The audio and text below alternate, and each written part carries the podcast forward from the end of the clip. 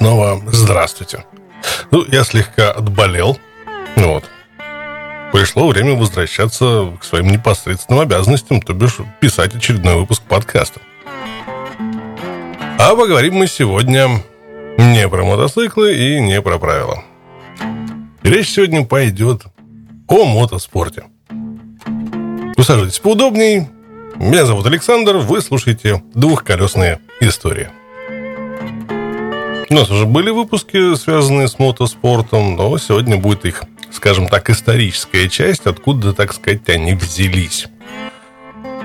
Ну и начнем, наверное, с самого распространенного и самого известного – мотокросс. Собственно, легенды о возникновении мотокросса уводят нас к началу века. Когда на военном полигоне близ Лондона была устроена образцово-показательная охота на лис – погоню за желанным приздом устремились целых 16 всадников и целых 13 мотоциклистов.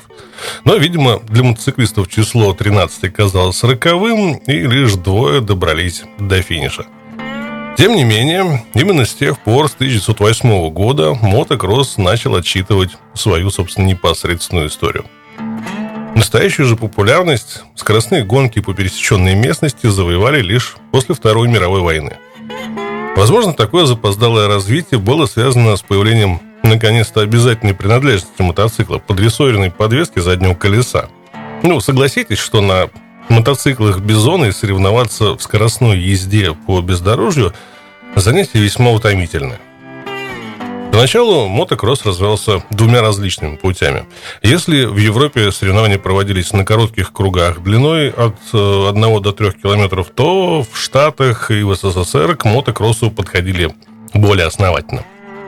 Наши спортивные инструкции той самой пары советовали выбирать кольцевой маршрут с длиной круга в 25-35 километров – Впрочем, не слишком усложняя трассу. Не более трех бродов на дистанции 25 километров. Также в маршрут рекомендовали включать заболоченные участки, зыбучие пески и прочие прелести того, что может вырасти в лесу и вообще существует в природе. Вы Советско-американские соревнования в ту пору не проводились э, в силу усатости наших лидеров и безбородости американских, так что представленный сам себе советский мотокросс был обречен подчиняться общеевропейскому стандарту. Американцы тоже восприняли э, мотокросс по-европейски, но при этом они не стали отказываться от своих традиций – до сих пор у них э, очень популярны мотокроссы чрезвычайно длины. Например, вершина среди них проводимый ежегодно по пустыням Калифорнии и Мексики кросс. Не только для мотоциклов, но и для автомобилей. Э, Баха 1000 э, дистанция которого, как, собственно, яствует из названия, 1000 миль, то есть 1600 километров. Первая попытка проведения чемпионата СССР по мотокроссу относится к 1928 году – а с 1937-го, собственно, эти самые попытки стали регулярными. Первые авторитетные международные соревнования состоялись в 1947 году. Это был мотокросс нации, ставший с тех пор традиционным, ежегодным и получивший впоследствии статус э, командного чемпионата мира. Главный приз разыгрывался не среди гонщиков, а среди национальных команд – Первыми чемпионами стали англичане. Дважды в 1968 и 1978 годах победителями мотокросса нации становились наши спортсмены. Правда, титул 1968-го многие склонны считать не вполне корректным. Соревнования состоялись в Кишиневе, и ведущие команды западных стран отказались приехать в СССР в знак протеста против ввода советских войск в Чехословакию. Но победу 1978 года в бескомпромиссной борьбе на трассе ФРГ никто подвергать сомнению не станет. Личные международные первенства по мотокроссу тоже имеют давнюю историю. В 1952 году э, был проведен первый чемпионат Европы.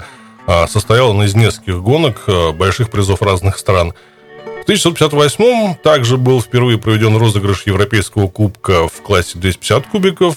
Вскоре соревнования повысили свой статус, и с 1957 года проводится чемпионат мира в классе 500 кубиков – а, с 1962 если мне память не изменяет, в классе 250 кубиков, а в конце 60-х стал популярен юниорский класс 125 кубиков, и в 75-м он также получил свой чемпионат мира.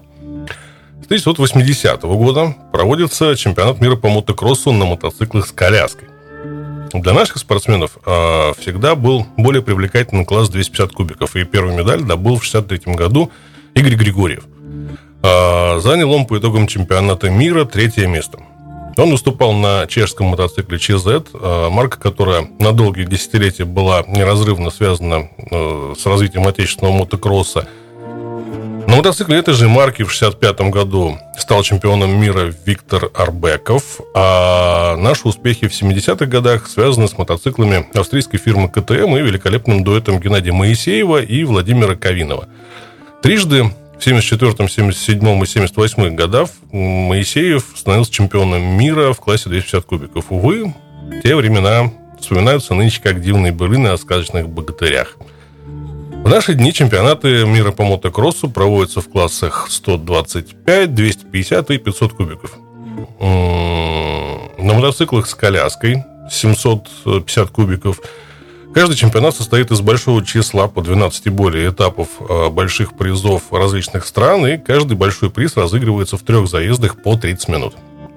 Таким образом, победитель определяется по сумме почти четырех десятков гонок, что позволяет свести элемент случайности к минимуму. Кроме личных чемпионатов мира, ежегодно разыгрывается и командный. Это называется кросс наций. Он состоит из трех заездов, в которых участвуют гонщики на всех трех классах мотоциклов-одиночек. А, кроме классических мотокроссов, стали чрезвычайно популярны стадион-кроссы. Это, собственно, моды, которые приволокли из США. Главное их преимущество в зрелищности. Вся трасса как на ладони, и за борьбой лидеров можно следить, не сходя с места. В США давно уже стали самыми престижными чемпионаты, состоящие из серии стадион-кроссов. В Америке они именуются суперкроссами – они настолько распространились по всему миру, в том числе и у нас, что Международная федерация мотоспорта в 1992 году провела первый чемпионат мира по суперкроссу и выиграл его э, Джефф Стептон, США, э, команда Honda. К сожалению, в радужную картинку мирового мотокросса никак не вплетается мотокросс российский. Те времена, когда наши гонщики блистали на соревнованиях самого высокого ранга, ушли, и ушли они далеко, в область преданий. Увы, чемпионаты 92 года, почему-то названный чемпионатом СНГ, не давали оснований для особого оптимизма, либо слишком ничтожным было число гонщиков, болельщиков, клубов, и ну, вообще все плохо было. Чемпионом среди клубов тогда стал э, Кировец МСК из Санкт-Петербурга. В личном зачете э, победил эстонец Михель Вакс в классе 125 кубиков – а Андрей Видовский из Владимира победил в классе 250 кубиков. На участие в чемпионате мира хватило сил лишь у наших колясочников, причем, что самое фантастическое, поехали они туда на мотоциклах «Урал». Ну, не целиком мотоциклах «Урал», с двигателем КТМ. Ирбитские экипажи э, Василий Придейный и Андрей Завьялов, э, Сергей Щербинин и Сергей Зырянов – при содействии объединения Уралмота и Серпуховского в ней мотопрома на равных боролись с асами мирового первенства. Такова, собственно, история мотокросса у нас и за рубежом. Напоследок, несколько слов о кроссовых мотоциклах. Среди одиночек лучшими считались машины японские четверки. Это Honda, Yamaha, Suzuki и Kawasaki.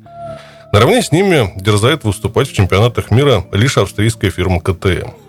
Вполне на уровне итальянская Husqvarna – Основа мотоциклов – одноцилиндровый двухтактный двигатель с жидкостным охлаждением, лепестковыми клапанами на впуске и системой регулирования выпуска.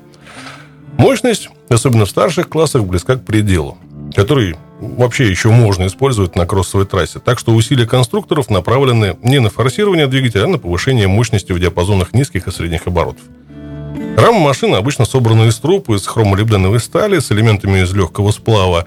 Подвески колес отличаются очень большими ходами, больше 300 мм. Передняя телескопическая вилка перевернутого типа, задняя подвеска с прогрессивной характеристикой и центральным моноамортизатором. Колеса с обычными проволочными спицами, оснащены дисковыми тормозами с гидроприводом. В старшем классе, как я уже говорил, допускается использование четырехтактных 600-кубовых э, двигателей. Они имеют один цилиндр, верхний распределительный вал, четырехклапанную головку цилиндра и жидкостное охлаждение. Ходовая часть точно такая же, как и двухтактных машин. Особняком стоят мотоциклы с коляской.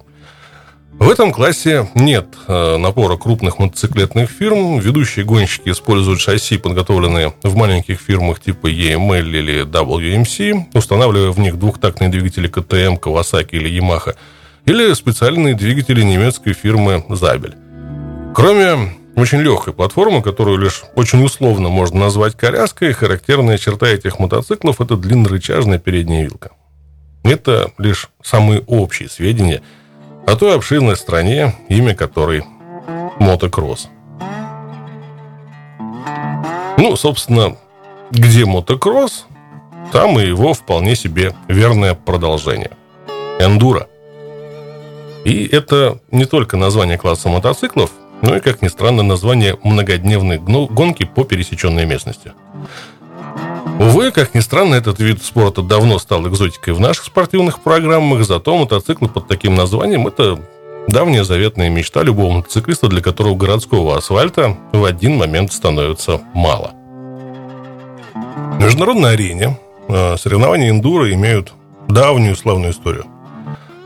Началось все в далеком 1913 году, когда 162 гонщика собрались в английском городке Карлайл на первые международные шестидневные соревнования. Это были гонки за обладание мировым трофеем, и проводятся они до сих пор. Редкая долговечность в мире вечно виняющегося мотоспорта. Лишь две мировые войны ненадолго, собственно, прерывали эту самую традицию. Единственное, что за столько лет в правилах ну, произошли естественные изменения, но многое осталось прежним. Главный приз мировой трофей разыгрывается среди национальных команд. А, до 1970 года вообще можно было выступать только на мотоциклах производства своих стран. Победитель определяется по наименьшей сумме штрафных очков.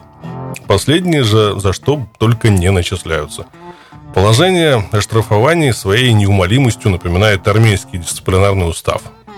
Главным все-таки остается контроль прохождения трассы по времени. Штрафы начисляются как за опоздание, так и за преждевременное прибытие на пункт контроля. Правда, вот о преждевременном прибытии можно говорить только теоретически. Режим движения настолько напряженный, что соревнования превращаются в настоящую гонку, почти неотличимую от специальных скоростных участков. Сама трасса прокладывается в основном ну, примерно 90% от всей длины. По бездорожью может включать в себя болотистые участки, броды, каменистые осыпи и прочие эндурные прелести. Само слово, кстати, переводится с испанского как «выносливый». Официально термин закреплен за этим видом соревнований с 1983 года. Помимо главного приза в шестидневке разыгрывается 1985 года мировой трофей юниоров для национальных команд, состоящих из гонщиков моложе 23 лет. А он сменил проводившийся с 1924 года розыгрыш Серебряного кубка. Кроме того, специальные призы учреждены для клубных и заводских команд, а сами гонщики борются за золотые, серебряные и бронзовые медали. Впрочем, порядок их присуждения в корне отличен от бытующего на мировых первенствах. Медали получают гонщики, уложившиеся в заданные нормативы времени. Так что золото могут получить сразу несколько десятков спортсменов.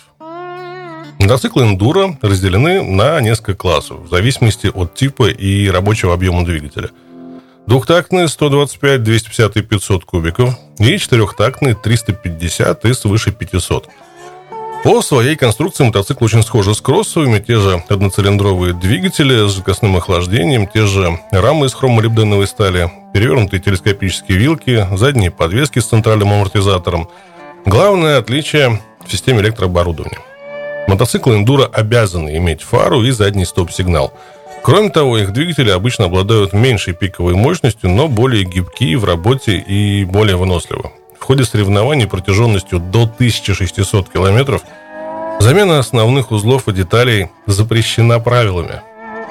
Но не подумайте, что соревнования эндуро исчерпываются одной лишь недели в году.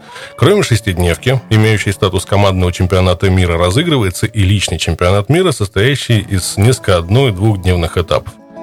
Наиболее сильные в этом виде спорта гонщики из Италии и Швеции. Лучшими мотоциклами были э, итальянская Husqvarna, шведский Хусуберг и австрийский КТМ. В нашей стране Первая проба многодневки, э, термин «эндуро» в те времена тогда еще не прижился, произошла в 1956 году и исключительно удачно. Заслугой тому традиция сверхдлинных кроссов, которые нисколько не походили на современные, но зато оказались очень похожими на этапы многодневных соревнований. Впрочем, усилиями ДСАФ этот вид спорта сделали военно-прикладным, прикрутив к мотосоревнованиям стрельбу и метание гранат.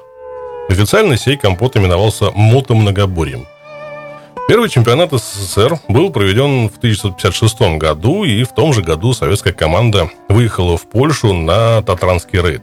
Это был вообще первый выезд наших мотоциклов за рубеж. В 1957 году сборная СССР выехала уже на шестидневку, заняв сходу четвертое место. Учтите, что в те годы национальные команды могли выступать лишь на отечественных мотоциклах, так что привели их к успеху Ижи и Ковровцы. Между прочим, Ижевские и Ковровские заводы получали в ту пору золотые медали ФИМ за первенство заводской марки. В 1964 году а, шестидневка проводилась в ГДР, и наше спортивное руководство пошло в банк была мобилизована едва ли не вся ГСВГ. Солдаты с рациями стояли за каждым кустом. Такое обеспечение принесло свои плоды. Сборная СССР заняла третье место. Наивысший наш успех в этих состязаниях. Но затем интерес заводов и спортивных чиновников к этому виду спорта стал увядать, и в конце 70-х он был признан неперспективным, и выезды наших спортсменов на международные соревнования закончились. Замкнувшись в пределах одной страны, наша многодневка стала потихонечку вымирать. Последний всплеск был в 90-х, когда наша команда появилась неожиданно для всех на шестидневке, и два спортсмена выступали на мотоциклах марки «Иш». Это были машины, ну, вполне на уровне соперников, хотя удмуртские мотоциклы успешно довезли своих седаков до финиша, общим итогом стало лишь 16 место. Трудно сказать, чего уж ожидали спортивные начальники от повторного дебюта.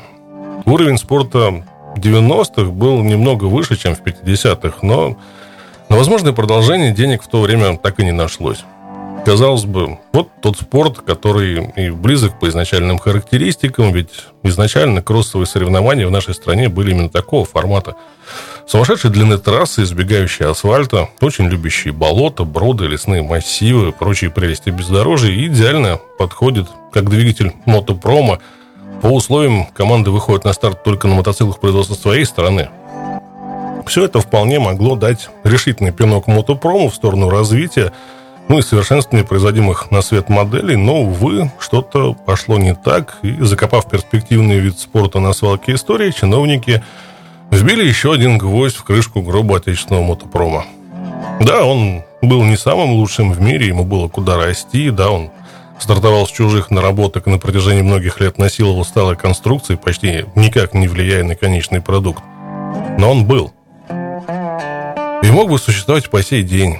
И в Коврове, и в Ижевске, и в Серпухове. Увы, такова история, и сделать с этим, к сожалению, уже ничего не выйдет.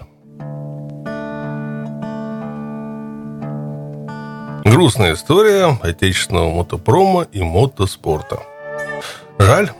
Баварцы вон до сих пор свои оппозиты пихают куда только можно. Могли бы и мы, но, увы, поезд ушел. А догонять его дело не на одно десятилетие. Ладно, хватит о грустном. Наливайте вкусного, усаживайтесь поудобнее и продолжим историю Ральф Сони Баргера изучать. Ибо стыдно ездить на мотоцикле, носить жилет и не знать, кто это такой.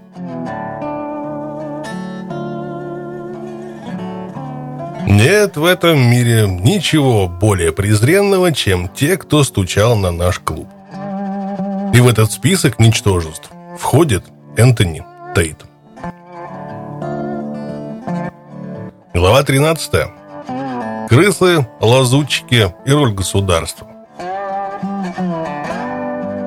Однажды Сели мы составили собирательный портрет крысы-информатора в рядах ангелов ада. Большинство крыс – шумные задиры, которые часто хамят людям, ведут себя борзо, если рядом есть другие члены клуба. Они бьют себя в грудь и кричат о том, как сильно они любят клуб и как они собираются быть с нами до конца жизни. Совершив пару глупостей, они попадают с икопом и вместо того, чтобы бороться, стучат на своих братьев, спасают собственную шкуру. В такой организации, как Ангелы Ада, основанной на братстве, доверии и свободе, крыса – это главный враг. Информаторы всегда оказываются в выигрышном положении. Учитывая, как давно существуют Ангелы Ада, как много в клубе было и есть участников по всему миру, можно сказать, что перебежчиков было не так уж и много. С другой стороны, один – это уже слишком дохера. Сволочи вроде Энтони Тейта, Джорджа Бэйби Хьюи Везерна предали клуб и написали об этом книги, что меня по-настоящему бесит. Джим Джим из Окленда, который заварил всю кашу с Рика, обернулся крысой и стучал на клуб несколько лет. Когда его наконец разоблачили, Джим Джим повесился в своей камере ночью накануне оглашения приговора. Он знал, что случается с информаторами в тюрьме. И Уэзерн, и Тейт были включены в программу защиты свидетелей. Судя по тому, что мне говорили осведомители из мафии, свидетели под защитой находятся в полной безопасности до тех пор, пока копам не надоедает с ними нянчиться. И вот тогда... Удачи! Иди нахер, позаботься о себе сам. Застрелив своего приятеля Зора в начале 70-х, Джордж Уэзерн покинул клуб и перевез жену с детьми на сотню миль в небольшой городок Юкая, что в Северной Калифорнии. Даже вне клуба Уэзерн продолжал доставлять мне неприятности. Мне хватало собственных уголовных дел. Я увяз в борьбе по самую шею. С чего бы я должен был тратить время, пытаясь уберечь Джорджа от тюряги? Что еще могло пойти не так? Встречайте! Висперинг Билл. Когда Уэзерн уехал из Окленда в 1972 в клубе состоял участник по имени Билл Пфайфер, более известный среди своих как Висперинг Билл. Изначально Билл был членом клуба Ричмонда. Позже он перевелся в Окленд. У него обнаружили рак горла на поздней стадии, он знал, что скоро умрет – Висперинг Билл продавал наркотики парню, которому принадлежал большой дизельный грузовик, и если верить полицейским отчетам, тот парень задолжал Биллу целую кучу бабла. Вдвоем они разработали хитрый план. Взорвать грузовик и получить страховку, чтобы расплатиться с Биллом. После взрыва у страховой компании возникли весьма серьезные подозрения. Они прессовали владельца грузовика до тех пор, пока он не сломался и не признал, что задолжал Пфайферу денег за наркотики. Когда они арестовали Пфайфера, тот понимал, что оставалось ему жить не более года. Висперинг Билл не хотел помереть в какой-то вонючей тюрьме, поэтому открестился от взрыва и указал на меня. Как бы сильно копы не хотели поверить ему, в процессе расследования стало ясно, что его история не сходится с фактами – это был один из тех редких случаев, когда копы вычеркнули мое имя из списка и даже не стали тащить меня в окружную тюрьму или допрашивать. В конце концов, Висперинг Билл признался в содеянном, но в последней отчаянной попытке остаться на свободе он предложил кое-что интересное в качестве сделки. А давайте я расскажу вам о тех двух трупах, закопанных на участке Джорджа Уэзерна в Юкая – Висперинг Билл сообщил полиции, что там якобы были похоронены два мотоциклиста из Джорджии. Как я позже прочитал в газетах, а я действительно не знал об этом, два байкера тусовались в Ричмонде и одного убили. Чтобы сохранить случившееся в секрете, кто-то убил и второго парня. После наводки Билла полиция налетела на ранчо Джорджа с ищейками и лопатами – во время обыска дома копы нашли много травы, Джордж попал в серьезный переплет, копы сказали, что его с женой обвинят в уголовном преступлении, а их детей отправят в приемные семьи. «Попрощайся с женой», — угрожали они. «Она сгниет в тюрьме вместе с собой, и никто из вас никогда больше не увидит детей». Джордж запаниковал и заключил негласный договор. В обмен на информацию о месте захоронения он получил более мягкий приговор. Газеты по всей Калифорнии вышли с двухдюймовыми заголовками на первой странице. «Кладбище ангелов ада». на ранчо в Юкае обнаружены тела. Когда они арестовали Джорджа и его жену, я послал Шерон помочь присмотреть за их детьми, но к ней относились так, как будто она была врагом. Хоть я и считал, что мы все на одной стороне, я заподозрил неладное. Позже выяснилось, что Уэзерн и его семья присоединились к программе защиты свидетелей. Джордж и Билл назвали меня тем, что стоит за трупами на ранчо. В итоге дело дошло до суда, и благодаря информации от Уэзерна посадили пару ангелов ада из Ричмонда. Копы даже предложили одному из них, Ротан Ричард, свободу, если он впутает в дело меня – он не стал этого делать, за что и сидит в тюрьме до сих пор. В окружной тюрьме Джордж чувствовал себя загнанным в угол. И, возможно, виноватым в том, что он ебаная крыса. Он поставил перед своими глазами два заточенных карандаша и упал на них головой, проткнув обе глазницы. Его попытка самоубийства не удалась. Джордж только временно потерял зрение. Но самой большой крысой в истории ангелов ада был Энтони Тейт. Некоторые крысы выстраиваются в систему правоохранительных органов и проводят в полицейских управлениях лекции об опасных бандитах-мотоциклистах-аутло. Энтони Тейт, бывший лазучик в рядах Hells Angels, теперь пытается выставить себя невероятно ценным государственным активом, который знает больше, чем кто-либо другой о секретах, делах и порядках ангелов ада – Тейт стал членом отделения на Аляске в 1982 К середине 80-х он поднялся по должности до представителя западного побережья. Клуб выбрал его после того, как он сам вызвался на эту должность. Казалось, у него всегда были деньги на полеты в Калифорнию или на восточное побережье, когда требовалось участие в собраниях офицеров клуба. Когда он стал представителем, то купил себе в Индиане новенький байк и отправил его на запад через всю страну – Судя по тому, как он швырялся деньгами, я пришел к выводу, что он торгует наркотиками или типа того. Тогда я не знал, что он тратил государственные деньги. Будучи представителем западного побережья, Энтони Тейт часто бывал в моем доме. Одевался он безвкусно, как вульгарный наркодилер, носил множество украшений из слоновой кости, золотые цепи и кольца – Тейт ездил на дрессере Харли кремового цвета, носил светлые ковбойские сапоги, чтобы его легко можно было выделить из толпы на фотографиях полицейского наблюдения. Обычно он хранил свой байк в Оклендской мастерской, поэтому, когда он прилетал из Анкориджа, ему нужно было проехать совсем немного от аэропорта до Клабхауса. Тейт не мог выдержать долгие поездки на мотоцикле. Ему всегда становилось плохо, его тошнило – Однажды мы путешествовали вместе во время пробега через всю страну, USA Run. Я помню, что Тейт просил другого парня вести его мотоцикл. Мы тогда подумали, что он заболел. Оглядываясь назад, я понимаю, что он, скорее всего, был в ужасе от такой быстрой езды в группе. Или, может быть, он просто боялся мотоциклов и все тут. На тот момент мы не знали, что Тейт – крыса, работающая на федералов в ожидании повода подставить клуб – Тейт получил свой шанс, когда аляскинский ангел ада по имени Джей К. Уэбб нарвался на драку в баре и погиб. До того, как Уэбб вступил в отделение Анкориджа, он был членом мотоклуба Outlaws в Кентукки. Знаем мы, что он был экс-аутло, Уэбба никогда бы не приняли в клуб. Когда вы принимаете парня из крупных конкурирующих клубов, это всегда приводит к проблемам. В случае с Вебом произошло кое-что серьезное. В августе 1986 после того, как мы провели USA Run в Колорадо, большинство из нас уехали рано и погнали прямиком в Окленд, чтобы присутствовать на похоронах Дага.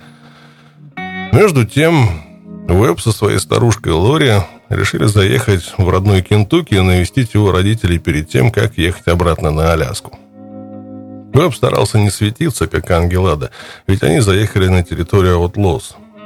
Выпивая в таверне под названием Фредс Брокен Спур Бар, Веб встретился с парочкой Outlaws из своего прошлого.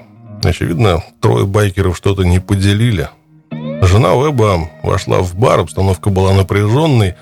Спор продолжился на улице.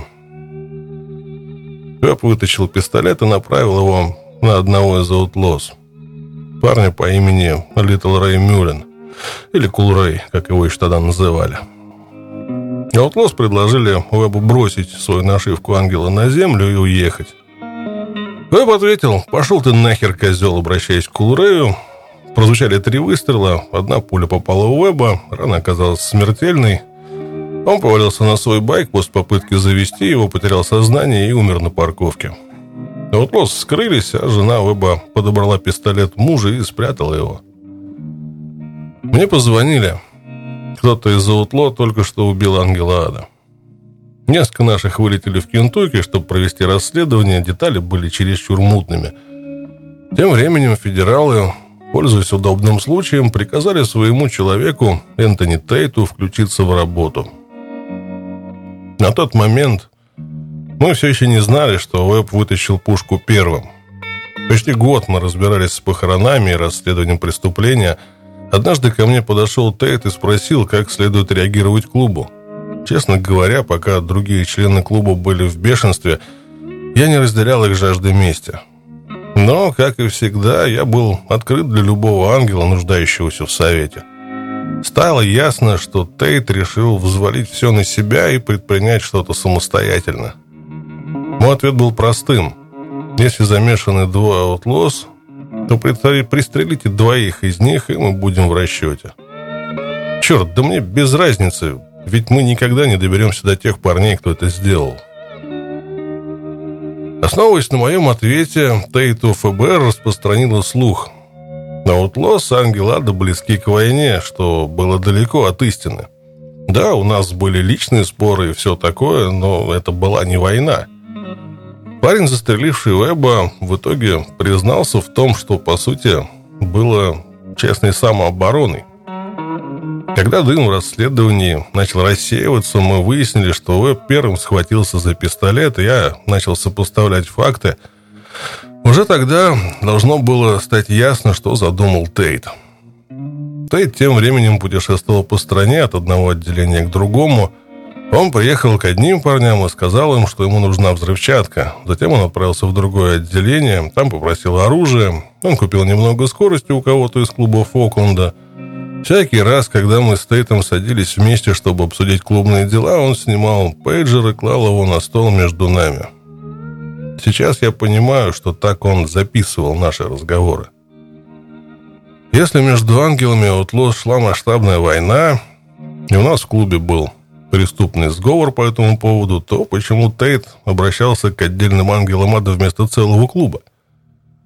В конце концов, он был нашим представителем западного побережья. Я считаю, что если он решил выставить убийство как вызов клубу, то никто бы не согласился с этим. Поскольку Уэб, как и Тейт, был членом клуба на Аляске, в худшем случае кто-то из местных мог пристрелить кого-то из-за утло и закончить эту ебучую канитель. Люди из разных отделений со всей страны, Аляска, Калифорния, Северная и Южная Каролина, Кентукки, попались в западню властей. В июне 1987-го ФБР сказали своей крысе, что у них недостаточно улик для моего ареста, ведь я ни с кем не вступал в сговор. Я всегда говорил Тейту, что делать... Делать все, что он считал нужным. Время было на исходе. Властям требовалось больше доказательств от Тейта, чтобы меня взять. Мы с Шерон только вернулись с дрэк-заездов во Фримонте, когда однажды вечером Тейт появился на пороге моего дома. Он вошел в дом и сказал мне, что собирается ехать в Чикаго, взорвать Клабхаус Аутлос, фотографии которого у него были с собой. Когда он уходил, я, к счастью, или, возможно, инстинктивно, напомнил ему забрать свои фотографии. Снимки могли быть позже использованы как улика против меня. Он настаивал, хотел получить от меня совет, предложение, хоть что-нибудь насчет моих планов в Чикаго. «Ну, если ты считаешь, что ты должен это сделать, то вперед», — сказал я ему. «Там могут быть невинные люди», — ответил он. «Ну, раз они тусуются с такими парнями, то знают, чем рискуют». В ход пошла последняя уловка. Тейт рассказал, что он зарегистрировался в отеле, что в центре Окленда — он попросил меня пойти туда после его отъезда и навести шороху в комнате, чтобы все выглядело так, будто он там жил. Это стало бы его алиби.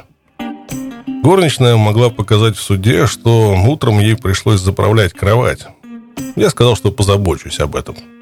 Тейт улетел. Сотрудники ФБР установили жучки и камеры внутри комнаты отеля, а также арендовали номер напротив по коридору. Штука была в том, что я туда не поехал.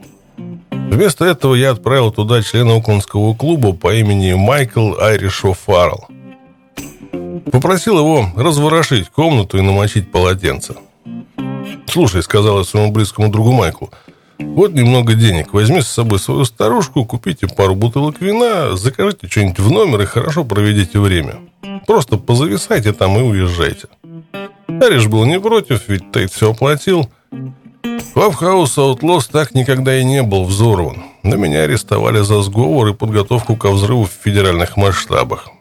Поскольку я отправил Ариш в номер отеля, он был арестован как сообщник.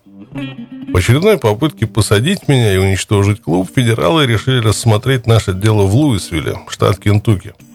Они были уверены, что смогут засудить нас там. Около 35 человек, 22 из которых были ангелами ада, предстали перед судом по обвинению в сговоре. Дело разгорелось из-за убийства Уэба и основывалось на информации о предполагаемом взрыве, полученной федералами от Энтони Тейта. Нас с Майклом арестовали в ноябре 87-го и отвезли в Сан-Франциско. Наиболее серьезным обвинением против нас был заговор по поводу перевозки взрывчатых веществ через границу штата с целью убить, покалечить или ранить людей – как правило, тебя не могут судить по федеральным обвинениям, если в дело не входит торговля между штатами. ФБР утверждали, что раз Чикагский клабхаус был местом, где останавливались члены клуба из других штатов, то технический клабхаус был задействован в межштатной торговле. Ну, немного натянуто. Все дело выглядело как хреновая шутка. Блядская клоунада. Я даже не стал оспаривать экстрадицию – Предложил чиновнице пойти нахер и отправить мою жопу в Кентукки. Через пять месяцев судебного разбирательства 18 из 20 ангелов отпустили. Оставались только я и Ариш. Наш признали виновными в заговоре с целью нарушения федерального закона и совершения убийства. Мы вышли под залог, вернулись в Калифорнию, чтобы привести дела в порядок – Майклу предстояло отправиться в тюрьму строгого режима в Атланте. Я должен был явиться в федеральную тюрьму в Энглвуде, штат Колорадо. За две недели перед заключением мы организовали ужин, собирались посидеть со своими друзьями в последний раз. Мы заняли столик в ресторане и ждали Майкла, когда нам позвонила его девушка. Плохие новости. Ариш весь день пил в баре и ввязался в драку с бывшим заключенным, которого знал. Ариш сам вызвал его на бой. Видимо, они уже дрались раньше, и тот парень решил, что не позволит Майклу снова его избить. Он убил Ариш на парковке. Несколько раз ударил ножом в спину, грудь и шею. Когда Ариш лежал на земле, умирая, бывший зэк четыре раза выстрелил ему в спину из пистолета калибра 25. Пока я делал свои последние приготовления к тюрьме, мы похоронили Майкла. Странное чувство – еще один верный ангел ада был мертв. До сих пор посетители моего сайта sonybarger.com оставляют сообщения вроде «Факт Тейт» об этой поганой крысе. Я никогда не пойму, почему копы привечают и привлекают к работе этих жалких оппортунистов. Мы видели, как хладнокровных приговоренных убийц выпускали из тюрьмы в обмен на показания против ангелов ада – которые не сделали ничего серьезнее торговли наркотиками. Где приоритеты государства?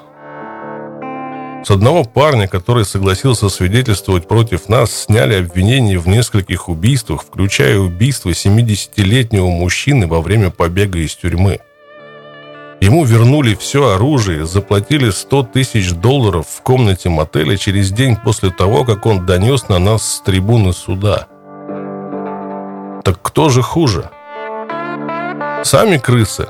Или парни из правоохранительных органов, которые платят по счетам и отвечают за последствия? Что бы ни случилось, будь то суровые тюремные приговоры, аварии на мотоцикле или жестокие кулачные драки, я поднимаюсь, запрыгиваю на байк и еду дальше, словно кот с еще одной жизнью в запасе. Я могу справиться с безжалостными судьями, с информаторами или байкерами из враждебных клубов. Могу смотреть им прямо в глаза, но однажды мне пришлось вступить в самую большую битву за свою жизнь против незримого врага в моем собственном теле.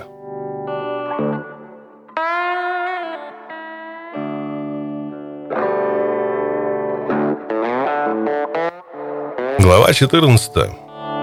ТАСС против Большого Р. Мне в жизни хватало сражений. Копы, старушки, тюрьма, власти, враждебные клубы, информаторы, но ни одна битва и рядом не стояла с тем, что мне пришлось пережить в 82-м. Приближался мой 44-й день рождения, когда все это на меня навалилось. В том году я ездил в Кливленд на судебное заседание по делу парня из клуба. Джека судили за убийство одного из аутлос – на протяжении всего процесса меня мучили боли в горле, но тогда шел снег, и я подумал, что все дело в паршивой зимней погоде. Суд над Джеком закончился оправдательным приговором, а я решил, что самое время остаться в Акроне. Там должно было пройти еще одно заседание. Ангел Ада по имени Джимми получил небольшой срок за нарушение правил регистрации транспорта, ничего серьезного – Плохая сторона истории заключалась в том, что он застрял в тюрьме, пока его юрист занимался апелляцией. Я приехал в город разузнать, могу ли я что-нибудь сделать, чтобы исправить ситуацию. Акрон был территорией Outlaws. Пока шли слушания по вопросу апелляции Джимми, я жил на конспиративной квартире Ангела Фада и устроил так, чтобы Шерон прилетела ко мне. Из аэропорта Кливленда она сразу приехала в квартиру. Когда Шерон подходила к парадной двери, Изо всех окон высунулись пушки. Ей первой, надо сказать, не глупой реакцией было быстро забежать внутрь, прочь с любой возможной линии огня. Она ворвалась в парадную дверь. Я сидел у подножия лестницы с жалким видом и держался за ухо. Шерон вспыхнула праведным гневом. «Какую девку я должна проклинать за то, что тебя оставили голодным и позволили вот так заболеть?» – спросила она. Наш полет обратно в Калифорнию неделю спустя только усугубил мои проблемы с горлом и ухом. Следующие пять месяцев я чувствовал себя крайне дерьмово. Пока никаких больше путешествий, подумал я. Что-то вроде большой опухоли блокировало мое горло, и я отказывался идти к врачу по этому поводу. Каждый день я выпивал по две бутылки хлоросептик, просто чтобы иметь возможность говорить. Я терял голос после крупных встреч и собраний президентов. Шерон держалась подальше и занималась домашними делами. Она пыталась сделать так, чтобы новый щенок, который я привез обратно с нами, вел себя потише и не попадался мне под руку. Перепады настроения из-за моего самочувствия становились опасными. Так, например, мы заказали новый комплект шкафчиков для ванной. Шерон попросила ребят из клуба приехать к нам домой и установить его. Когда они закончили, я зашел посмотреть и решил, что мебель была слишком близко к трубам. В припадке слепой ярости я вскочил, схватил в гараже топор и порубил все в щепки и выбросил на крыльцо. В другой раз Шерон пришла домой и увидела, что все кухонные ящики валяются вверх дном на полу. Повсюду были разбросаны столовое серебро, кухонное барахло – в поисках чего-то я открыл ящик и обнаружил, что все лежало слегка неряшливо, беспорядочно. Я опустошил ящики в стиле ангелов. У Шерон были красивые керамические крышки для конфорок. В том же приступе гнева я взял кувалду и разбил их на куски. На этом я не остановился и уничтожил плиту. Меня терзало что-то жуткое. Я был тем еще злобным ангелом Азада, со мной было невозможно жить рядом, и по-хорошему мне надо было просто связать по рукам и ногам. Я все так же отказывался идти к врачам, потому что был уверен, что со временем мне станет лучше. На самом деле я чувствовал себя все хуже и хуже. Знакомый Шерон, фармацевт, дал ей почитать книги по медицине. Они посовещались и заподозрили, что у меня мог быть рак горла. В конце концов, я же 30 лет подряд курил Кэмел без фильтра по три пачки в день. Шерон пыталась договориться с врачами по телефону. «Он не идет на прием», — сказала она им. «Не могли бы вы хотя бы поговорить с ним по телефону и послушать его голос?» Они думали, что она рехнулась. «Просто приводите его», — говорили они. Шерон перепробовала все возможное, чтобы затащить меня к доктору. Она приглашала участников клуба вроде Джим Джима и Тома, которые пытались убедить меня пойти к врачу. Они, конечно, желали мне только добра, но иногда говорили странные вещи вроде «Ну, знаешь, Соня, мы же с ума сойдем, если у тебя и правда окажется рак». Потом они уходили, от чего мне становилось только хуже. Под конец Шерон с подругой Линда открыли телефонную книгу и выписали оттуда телефоны всех расположенных неподалеку специалистов по ушам, носам и горлу. Они записали меня на прием и пошли на хитрость, чтобы заманить туда. В назначенный день Шерон облачилась в сексуальный наряд, затем сказала мне одеться, потому что ее подруга Линда с минуты на минуту должна была приехать. Она приехала на своем Кадиллаке и должна была кое-куда нас отвезти. Линда была красоткой, а Шерон выглядела готовой ко всему и полное желание, поэтому я поднялся и оделся очень быстро. Я думал, что мы поедем в дом ее подруги, немного развлечемся втроем, но машина остановилась на парковке врачебного кабинета. Ну, раз уж мы были там, я уступил. Когда я увидел выражение лица врача, изучавшего мое горло, то мгновенно понял. У меня проблемы. Я пребывал в глубоком отрицании. Вообще, кто, блядь, хочет быть больным? На следующий день они отвезли меня в поликлинику, где врач провел биопсию. Мне пришлось две недели ждать результат. Две чертовски долгие недели. Подтвердились мои худшие опасения. Врач сказал, что у меня поздняя стадия рака гортани. Вот почему все так сильно болело. Болезнь зашла далеко и, очевидно, распространилась на верхнюю и нижнюю части моего горла. «А почему вы не пришли к доктору раньше?» – спросил врач. «Я подозревал что-то серьезное», – признался я, «но я думал, что если рак оперировать, то станет только хуже из-за того, что он распространится на все мои внутренности, и уж тогда я точно умру». Доктор направил меня в медицинский центр Калифорнийского университета Сан-Франциско, где работал совет из 10 специалистов по опухолям. Мой врач действовал быстро – Положение было настолько угрожающим, что они немедленно начали подготовку к операции, объяснив, что я смогу оплатить все в рассрочку по скользящей шкале в зависимости от того, сколько смогу себе позволить. Шерон выяснила, что я, как ветеран, не имел права на такую форму оплаты. Ей сказали, что мне нужно было обращаться в управление по делам ветеранов.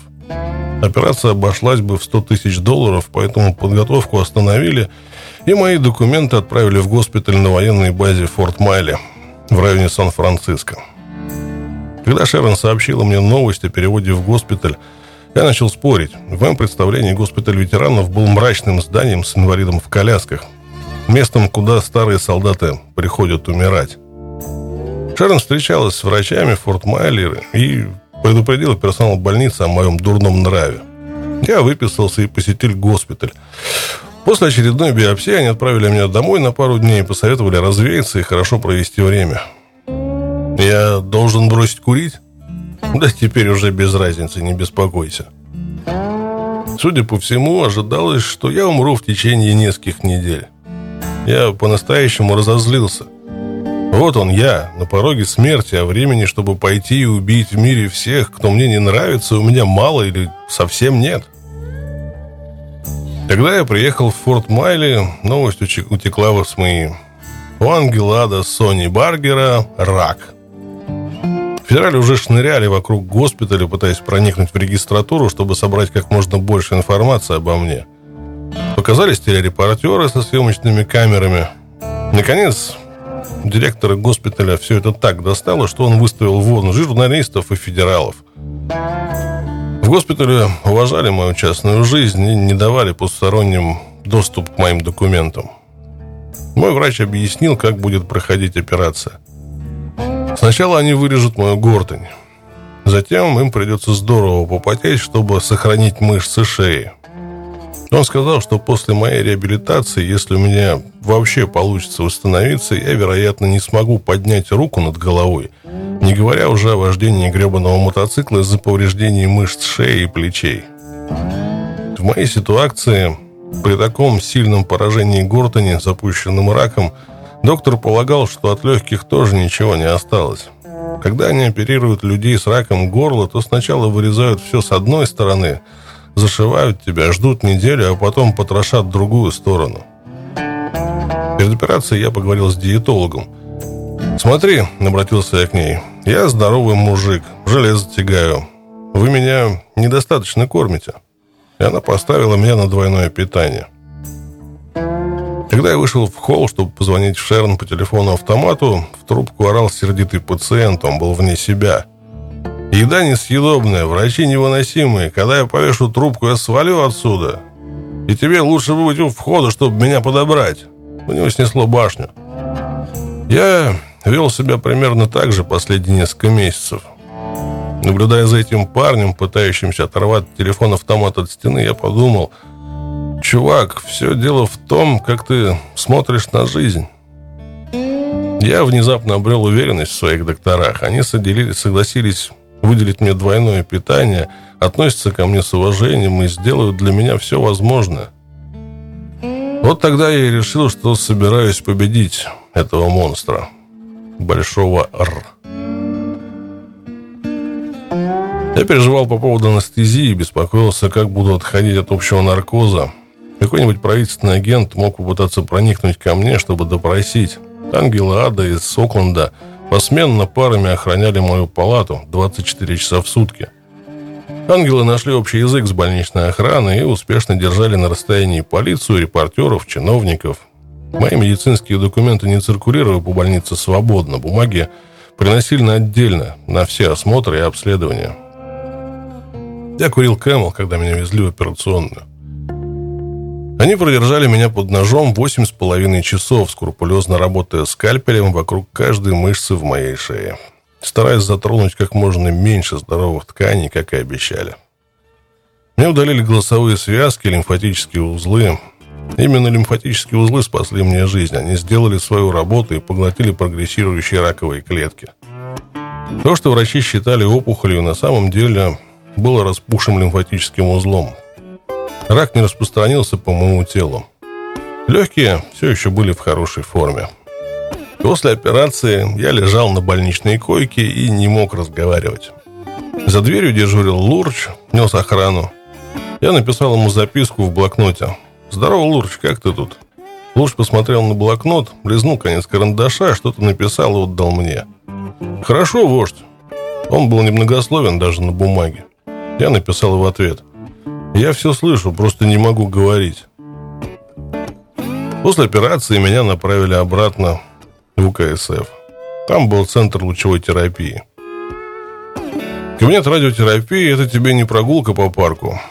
Я видел детей настолько побитых жизнью, что их головы облысели. Детей с отметками в виде креста на тех местах, куда должны были жахнуть радиацией. Обширный список моих татуировок дополнили две маленькие точки на шее. Они помогали специалистам каждый раз облучать один и тот же участок. Я прошел 37 сеансов лучевой терапии.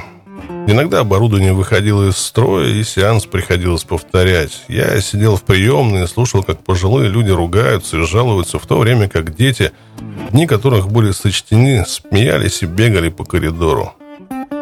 Это помогло мне снова увидеть картину целиком, взглянуть на вещи в перспективе. Ко мне вернулось желание жить. В жизни без голосовых связок многим базовым вещам приходится учиться заново. Как есть, дышать, разговаривать.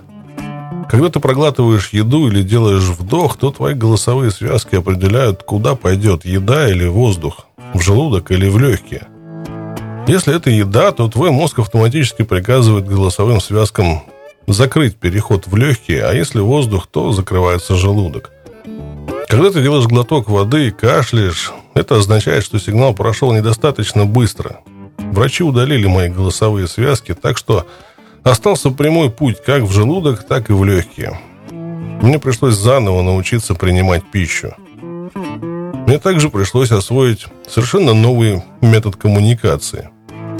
Они проделали дыру в передней части горла и пришили трахею к шее – когда я восстановился, в задней части трахеи пробили отверстие и вставили туда пластиковый односторонний клапан через переднюю часть пищевода. Когда я закрываю отверстие в горле пальцем, воздух может пройти только через этот клапан. Затем я напрягаю мышцы в моем горле, издавая звук, который ты слышишь, когда я говорю. Клапан приходится менять примерно каждые 90 дней, он изнашивается. Мне говорили, что звучание моего нового голоса походит на речь Марлона Брандо из «Крестного отца». Несмотря на хрипоту и грубость голоса, я могу говорить свободно, и это не больно. Единственный звук, который у меня не получается произнести, это «х». Общение свелось к физическому действию. За годы вырабатывается рефлекс. Моя рука сама собой двигается к повязке на шее, когда я думаю о том, что собираюсь сказать. Некоторые люди говорят, что у меня развилась определенная экономия речи. Ну как же еще? Кто бы поступил так же на моем месте? Никто не верил, что я выживу, не говоря уже о том, чтобы восстановиться и стать сильнее. В день выписки из больницы я запрыгнул на мотоцикл, чувствуя себя полностью заряженным, наэлектризованным. Я одолел Большого Р. До операции я жал, лежа на наклонной скамье 84 килограмма по 10 повторов. Как только я выписался и снова начал тренироваться, я смог выжить больше 130 килограммов и жму столько до сих пор. Из моего горла я начал ездить в закрытом шлеме и установил на свой байк ветровое стекло. Наклейка на стекле предупреждает людей о том, что мне сделали ларингоктомию, и я дышу через шею. Рядом с этой наклейкой на моем Харли FXRT есть и другая. Стикер с мультяшным персонажем, тасманским дьяволом. Некоторые парни из клуба дали мне новое прозвище – Таз. Все дело в хриплом голосе. Время от времени я вижу по телевизору старые видеоролики с моим участием и слышу свой изначальный голос с этим гнусавым калифорнийским произношением. Но Веришь или нет, качество моей речи сегодня лучше, чем перед операцией. Мою жизнь спасли Шерон, правильный настрой и постоянная активность. Я много ездил на мотоцикле и проводил кучу времени на открытом воздухе, что дало мне хороший объем легких. И та сигарета Camel, которую я выкурил в дороге в операционную, стала для меня последней. Точка. Дело закрыто. Финита ля комедия.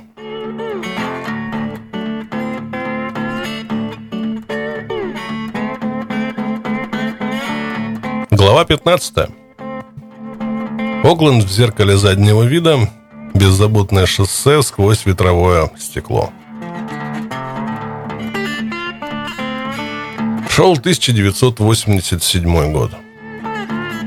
После приговора по делу о подготовке к взрыву меня отправили в федеральное исправительное учреждение Энглвуда, Колорадо.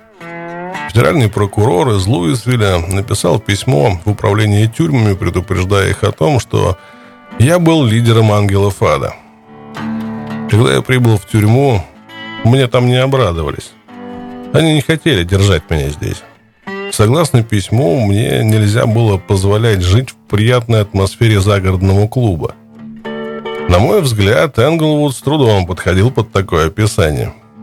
Кому захочется застрять посреди Колорадо глухой зимой, сидя жопой в снегу? Меня перевели в тюрьму Феникса.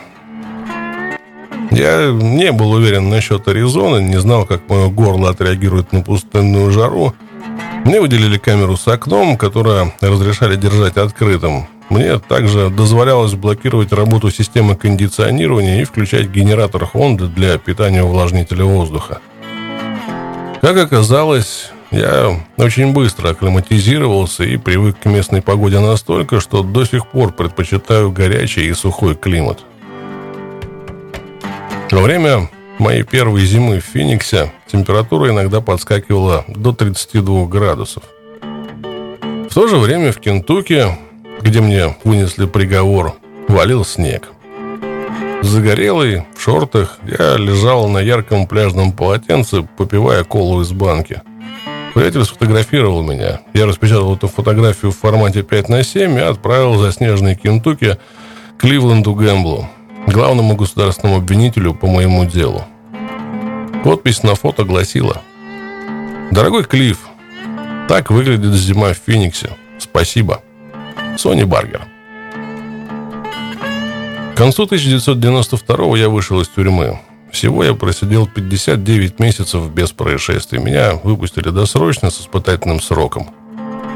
Харли Дэвидсон прекратил выпуск моего любимого байка модели FXRT и прекратил он его в 92-м. Если ты хотел такое, то приходилось побегать. Их было довольно трудно найти. Мой друг Дирли Харли из Центральной Калифорнии разыскал в Лос-Анджелесе один из последних FXRT и привез мотоцикл для меня в Окленд. Он добавил несколько финальных штрихов, вроде карбюраторов Scream and Eagle, которые не был настроен и слегка богатил. Помню, я был дома у Дикон, перенастраивал карбюратор и решил позвонить Циско в Оклендский клавхаус, чтобы предупредить, что я немного задержусь.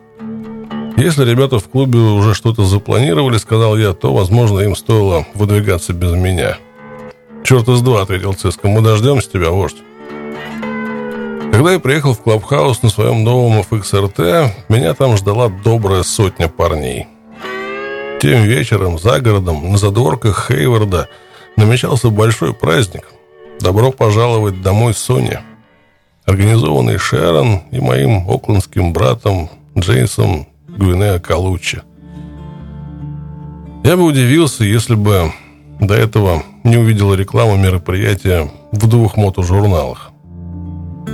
Я сел на новый мотоцикл и поехал в Хайвард вместе с клубом, прямо как в старые времена. Вечеринка собрала около пяти тысяч человек. Технически я нарушал условия досрочного освобождения, тусуясь с тысячами осужденных преступников – Пошли нахер. Я поклялся, что больше не проведу в тюрьме ни дня.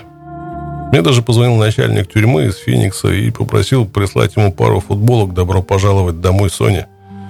Это была адовая вечеринка, крупнейшая из всех, где мне приходилось бывать. Пресса была на месте, как, впрочем, и копы, которые расположились на соседнем поле, делали фотографии, снимали видео, переписывали номерные знаки – я говорил парням из Окленда, что если мы когда-нибудь откроем отделение в Аризоне, то я перееду туда. В 1994-м пришла заявка от мотоклуба Dirty Dozen. Они хотели стать ангелами ада. Они были нашими друзьями и союзниками, катались по Аризоне более 25 лет. За пределами Аризоны отделений у них не было, и они редко выезжали клубом из штата – они решили, что хотят выйти на национальный уровень, и проще всего было стать частью клуба, который уже господствовал во всем мире. Стать ангелами ада. Когда Dirty Dozen получили статус проспектов Hells Angels, я не вмешивался в политику клуба, оставаясь в стороне. Как только их официально приняли в ряды ангелов ада, я подал заявку на перевод – Клуб Окленда был шокирован, когда в августе 97-го я встал на собрании и попросил письмо для перевода. Циско решил, что я шучу, и спросил, кто еще переводится. Джонни Энджел поднял руку. Поскольку я имел в клубе хорошую репутацию, они дали мне письмо. Через 10 дней после моего 60-го дня рождения – 18 октября 1998 года я официально стал ангелом ада Аризоны из отделения Кейв-Крик. Окленд стал в прошлом, стал историей. Я перевез на новое место 45-футовый прицеп, заполненный под потолок моими вещами с Гольф Линкс. Продал дом на Гольф Линкс, в котором прожил 30 лет, члену клуба, чтобы сохранить эту достопримечательность семьи ангелов ада – я полюбил пустыню. Это новая Калифорния, просторная и свободная. Клабхаус Кейв Крик расположен недалеко от моего нового дома. Отделение ангелов ада есть в Фениксе, Мессе. На моды обосновались в Флагстафе. Все это бывшее отделение Dirty Dozen. Больше мотоциклистов, больше веселья. Юго-запад. Зона роста для ангелов ада. Мы стремимся обосноваться в Нью-Мексико Колорадо.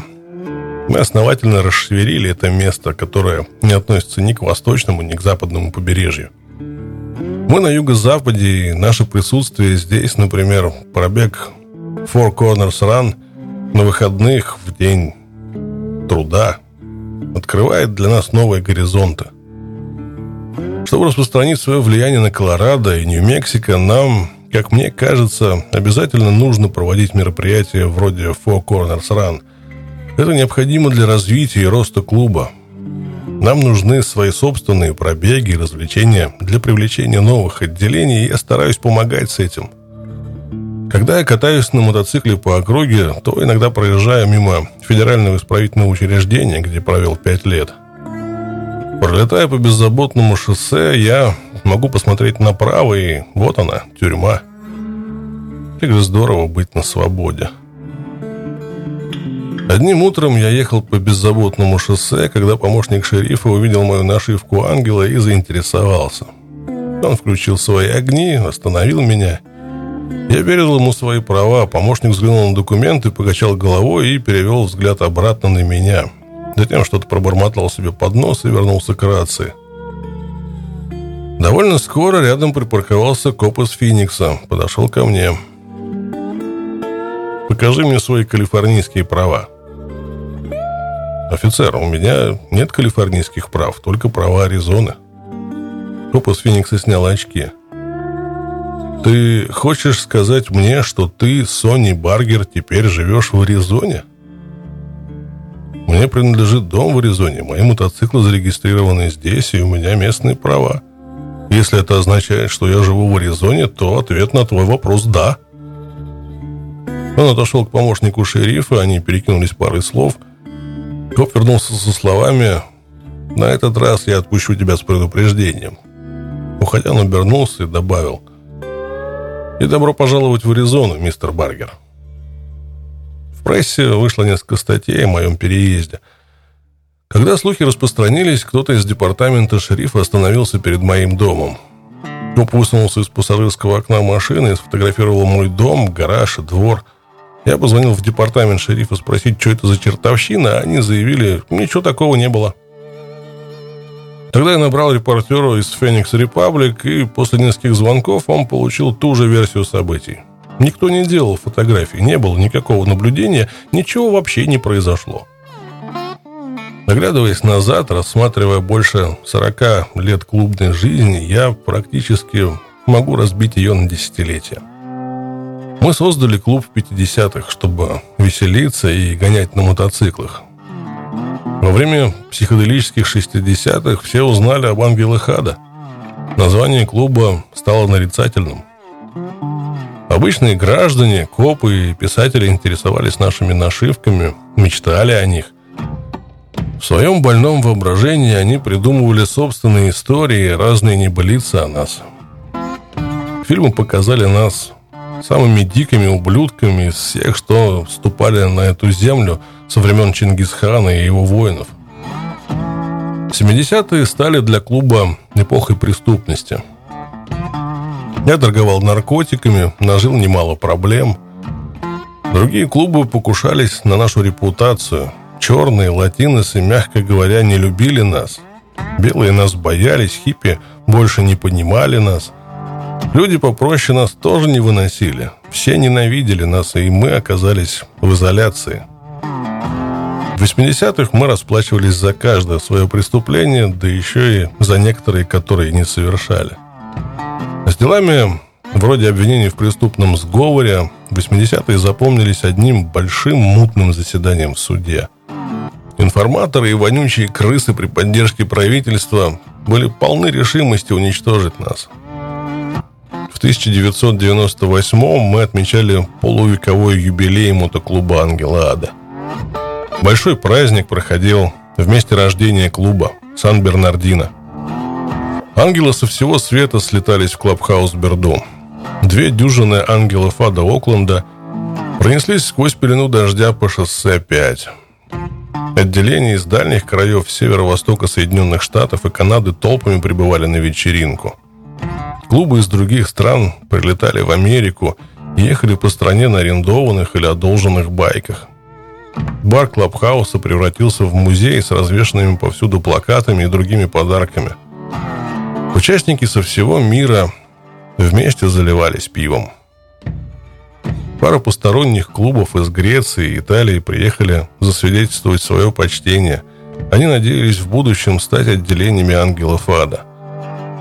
Я много фотографировался с молодыми и старыми участниками клуба. Там были сотни ангелов ада, при том, что десятки наших задержали на границах или таможнях, отказывая во въезде. Сотни мотоциклов, сияющие хромом, с красиво раскрашенными бензобаками, были припаркованы на заднем дворе Клабхауса. Естественно, копы тоже были там.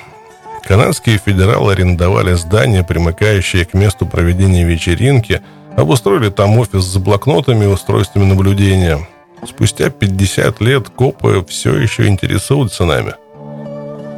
Ранее, в том же году, полиция штата и федеральные власти провели рейд на Клабхаус в Окленде.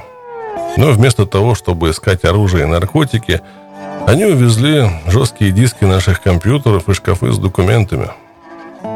Сейчас, на пороге 21 века, я понимаю, что мы, черт возьми, сделали полный оборот и вернулись в исходную точку – Езда на мотоцикле и вечеринки по-прежнему являются самой важной причиной быть ангелом ада, наряду с братством. У нас много молодых участников, хороших, правильных ребят, которые продолжают традиции мотопробегов и крутых вечеринок. На этих основах мы изначально и организовывали клуб. Как же приятно снова оказаться дома и на правильном пути. В 99-м я наконец-то отправился за океан в пробег по Европе. Самолет приземлился в Цюрихе. Меня сопровождали Джонни Энджел и Джо Ричардсон, оба из отделения Кейв Крик. Джонни – наш представитель Соединенных Штатов в Европе. Думаю, можно сказать, что я был его почетным гостем. Мы отметили приезд с отделением в Цюрихе – а затем выехали на извилистые европейские дороги на дрессерах Харли. Мы пронеслись по тропам автобанам Австрии, Лихтенштейна, Швейцарии. На границе между Швейцарией и Италией итальянский пограничник попытался остановить нас, задержал всю группу из 200 человек. Собралась пробка длиной в несколько километров. Начальник пограничника испугался и, не стесняясь в выражениях, дал ему понять, что нас надо пропустить. Мы поехали дальше и устроили вечеринку в Милане. Участниками пробега по Европе стали ангелы со всего мира. Это показало, как мало различий между американскими и зарубежными ангелами. Неважно, ездишь ты ли в Калифорнии, Скандинавии, Австралии, Канаде, Южной Африке, Европе или в тропических лесах Бразилии, байкер – это всегда байкер. Мотоцикл – лучшая штука на свете. Ангелы ада будут гонять на своих байках до самого конца света. Даже правоохранительные органы понимают, что к чему, когда пишут в своих федеральных инструкциях и прокурорских отчетах. Солнце никогда не заходит над, над нашивкой ангелов ада. Мы вернулись в Швейцарию. Маршрут пролегал через Альпы. Это были самые высокие горы, по которым мне доводилось ездить настолько громадные, что мы гнали среди облаков. Здесь, на вершине мира, я никогда еще не был так далек и душой, и телом от тех мест, вроде тюрьмы Фолсом или грязной камеры окружной тюрьмы. Во время пробега я пришел к мысли, что если я чему и научился за 40 лет клубной жизни, то к тому, что свобода – удовольствие не из дешевых – я размышлял о том, насколько же сильно мне нужна свободная дорога, руль мотоцикла в руках, жесткое седло и старушка, готовая к длинной ухабистой поездке. Мои мысли пересилили рев 200 мотоциклов Харли, громыхающих через Альпы. Я знаю, что заплатил огромную цену за свою свободу. Я на горьком опыте узнал, что понять свое сердце значит понять зло, которое скрывается внутри – я не могу позволить себе спрятаться за религиозными традициями, поверхностными героями. Невозможно отвлечься от постоянной жестокости одних людей по отношению к другим. Как боец ты должен познать боль и печаль, радость и одиночество. Я пишу эти слова тем, кто жаждет ездить вечно свободными. А ангелы? Ангелы будут королями.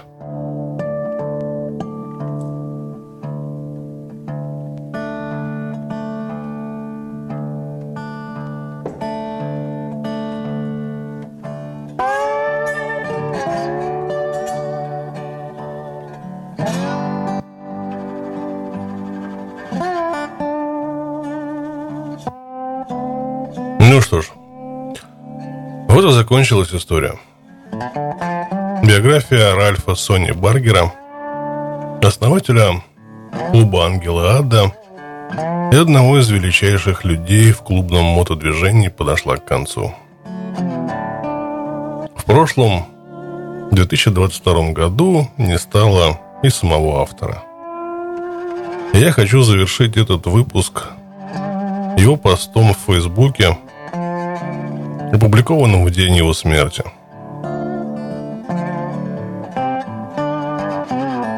Если вы читаете это сообщение, то знайте, что меня больше нет.